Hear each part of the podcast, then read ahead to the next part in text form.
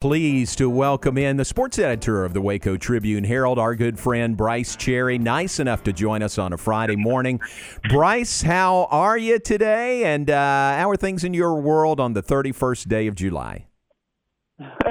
you know, uh, there. Uh, thanks. I'm doing well. It, it uh, you know, when they go to the Olympics and they do the archery, uh, they never they never shoot at a moving target. right. Yet I feel like that's what we're kind of doing right yeah, now. That's right. uh, you know, it, it's ever changing. Every day is uh, is kind of fluid. Uh, I was in a an online meeting yesterday when uh, during the course of like one hour in that meeting, uh, you know, we had Big 12 Media Days get canceled. Right. The SEC canceled its uh, its non-conference schedule. So uh, a lot changes every day, but you know, um, we're just rolling with it. Oh, that's uh, that's the best option, I guess. I don't know uh, what what other option we might have right now, but that was my thought. Having you on, kind of get your thoughts on some of those things that have happened this week. First, the ACC made their you know schedule known, and they're going to play a plus one schedule. The SEC yesterday is going to play ten games, conference only, so that'll knock out Baylor, Ole Miss, the scheduled season opener for the Bears, and we're still waiting on the Big Twelve. Um, uh, do you think do you think the Big Twelve is is now lagging behind a little bit? Obviously, are in the announcement, but uh, you know what, what, what do you think the general perception of our league is now that we're the only major conference that hadn't made a, a decision or at least made it public? Yeah, I mean, I think that may be the national perception. Um, I I don't necessarily disagree with the Big 12's timetable in terms of um, waiting until you know you I guess stretching it as long as you can before you do make a decision. Um, now, that said, obviously we are to a point here uh, with August, you know, knocking on our door tomorrow.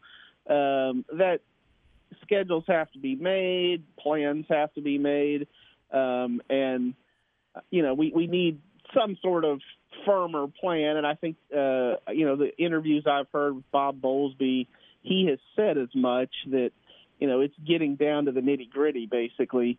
Um, they have that meeting on Monday coming up um, where, you know, I expect some decisions to be made and, uh, you know, we'll have a little bit of a, a firmer idea of – how things will all play out probably next week. Yeah, early I, next week. Yeah, I think so too. Maybe even as early as Monday. So we'll see what we get there after the board of presidents meets. What's your if you look in your crystal ball? Did Mr. Dave leave the clouded crystal ball there, or, did he take that with him?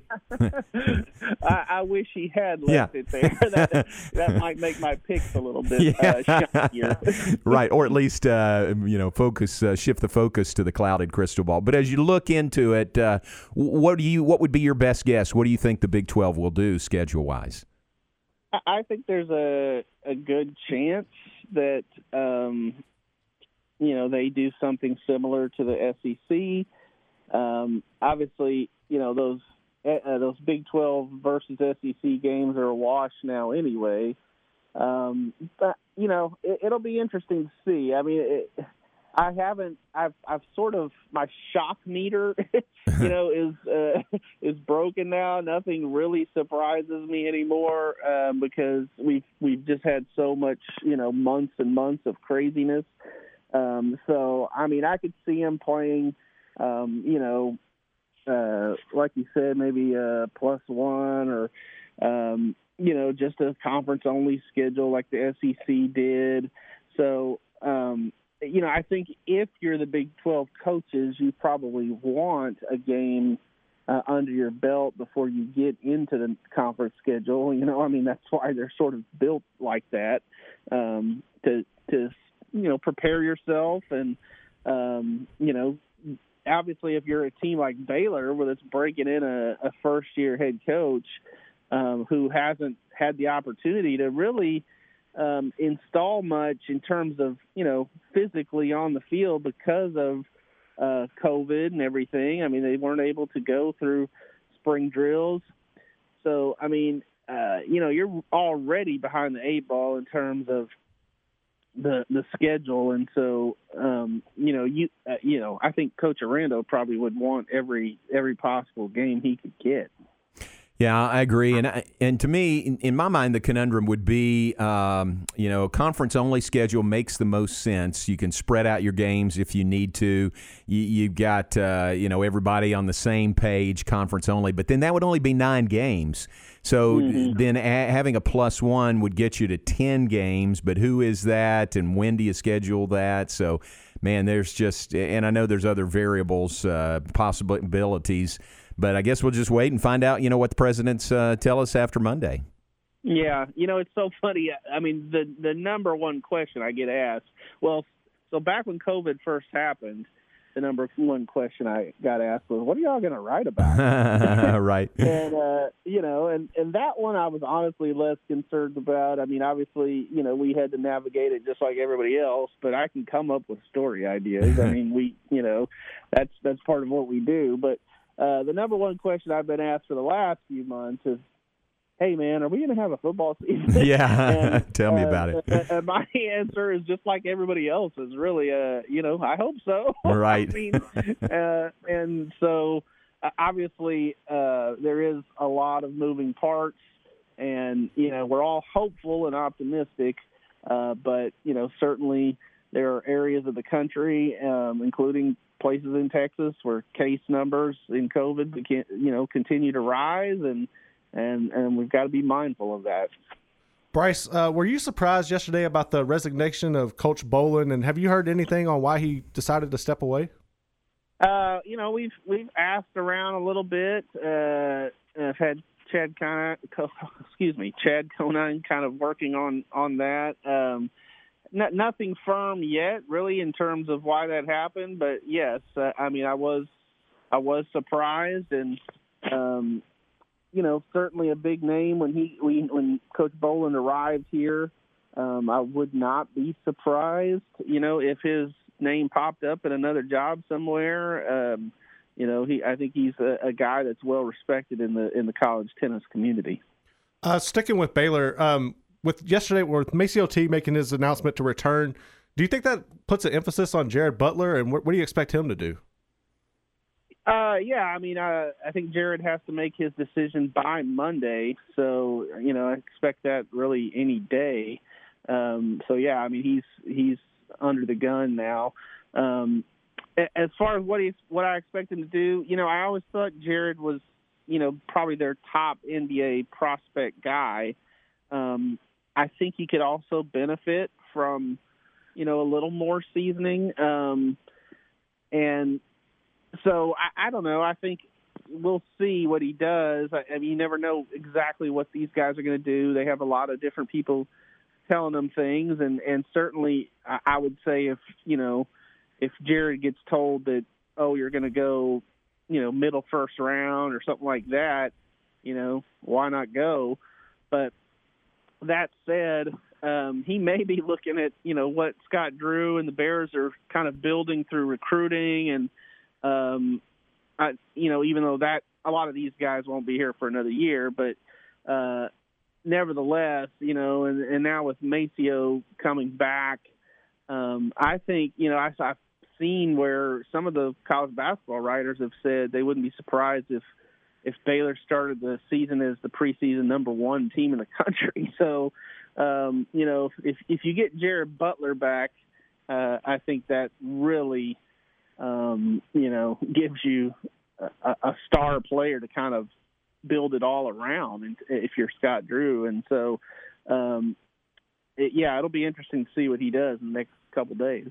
Yeah, it'd be fun to uh, fun to watch and see how that plays out. Exciting to think about that team.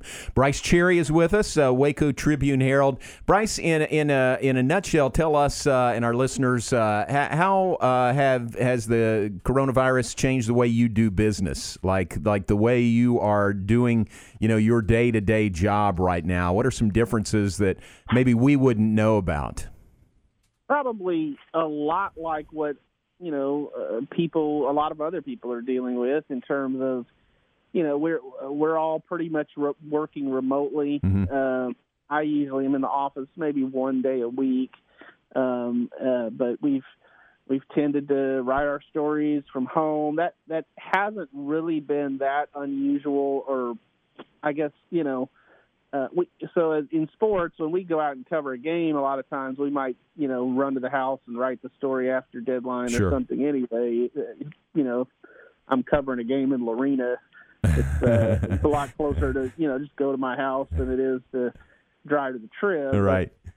But uh, so you know, for sports, it wasn't that strange. But it, it the strange part of it is just you know doing it all the time and working from home like that.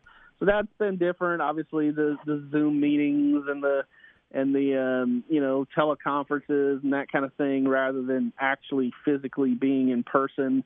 Um, you know, again, I know people in all uh, types of businesses are kind of dealing with that same thing. Uh, you know, we did have sort of a reduction in our sports uh, space in our in our sections. Okay. Uh, we, you know, had less sports to write about, so so our sections probably got a little smaller. Uh, they tend to get a little smaller o- over the summer anyway, and so I just kind of look at it as like an extended summer. Uh, but now we are, you know, trying to plan for football season, and, and like I said, it's kind of been a moving target, but but certainly we, you know, we do plan to have uh, previews, and uh, that includes, you know, high school football, you know, all our local teams, and and that's uh, that's been an ever changing thing in terms of what you know when certain teams are starting and so that's been fun. But uh, we have a meeting today in fact you know to plan out some high school football planning uh, just coverage and previews and stuff. So um, you know we haven't stopped working that's for sure. Right. um, I, I uh, you know sort of took it as a compliment a couple weeks ago in church when a when a friend came up and said um, man, you guys have really still had some good stuff. Nice. and it, you know, he didn't mean that in an insulting way, but he was just saying, you know, uh, you guys have really gotten creative, I think, in in coming up with some things. So, um, you know, it's been fun. I, I like I said, that part of it, I, I never really was that worried about, and um, and it's been fun to you know, do some different things. We've done, you know, where are they now stories. We've done, um, you know, kind of a lot of looking back. Obviously, you know, we had that um, partnership with Baylor uh, back, you know, kind of at the end of the spring Right. where we were doing, uh, you know, Baylor all decade teams. So that that was fun, and um, you know, but I'm like everyone else, we're ready for some games to start. Have you talked with any high school coaches in the area about COVID testing protocols that might be in place throughout the season? it's funny you should say that because uh, I think that's one of the one of the stories we're certainly uh, planning to do. Um, you know, I think a lot of them are planning to uh, obviously test weekly, and, and and you know there are some um, UIL uh, suggestions, guidelines toward that. So um, yeah, I I haven't so far we've more or less been focusing on when when the season's going to start, Right. and that's been the the recurring story. So now that I think we have some firmer dates on um, you know when everything is getting going, then um, I think you know we'll start digging into now what the what is the season going to look like. You know, I mean that that that will be certainly a story that. Uh, that were that is coming. And, and another story I think you know is just um, you know some of these coaches, including uh, Mart, I know, and I think La Vega still has an open date. Are, are still trying to put together schedules. They they've been back and forth on when they can start, so they've had to scratch this game, scratch that opponent, and and now they've got some open dates. So um, you don't really expect that to happen normally in August. Right. So Yeah. it's a it's a scramble. Wow. Well, speaking of creative, uh, I loved, and I sent you a text. I love the story you did. It was very creative on Sean and Haley Bell and uh, Rodney and Stacy Smith. That was really good. And I thought that was just, uh, you know, that was the cherry on top of being creative and finding a, a, a good story. And it was great. I mean, you did a really good job with that.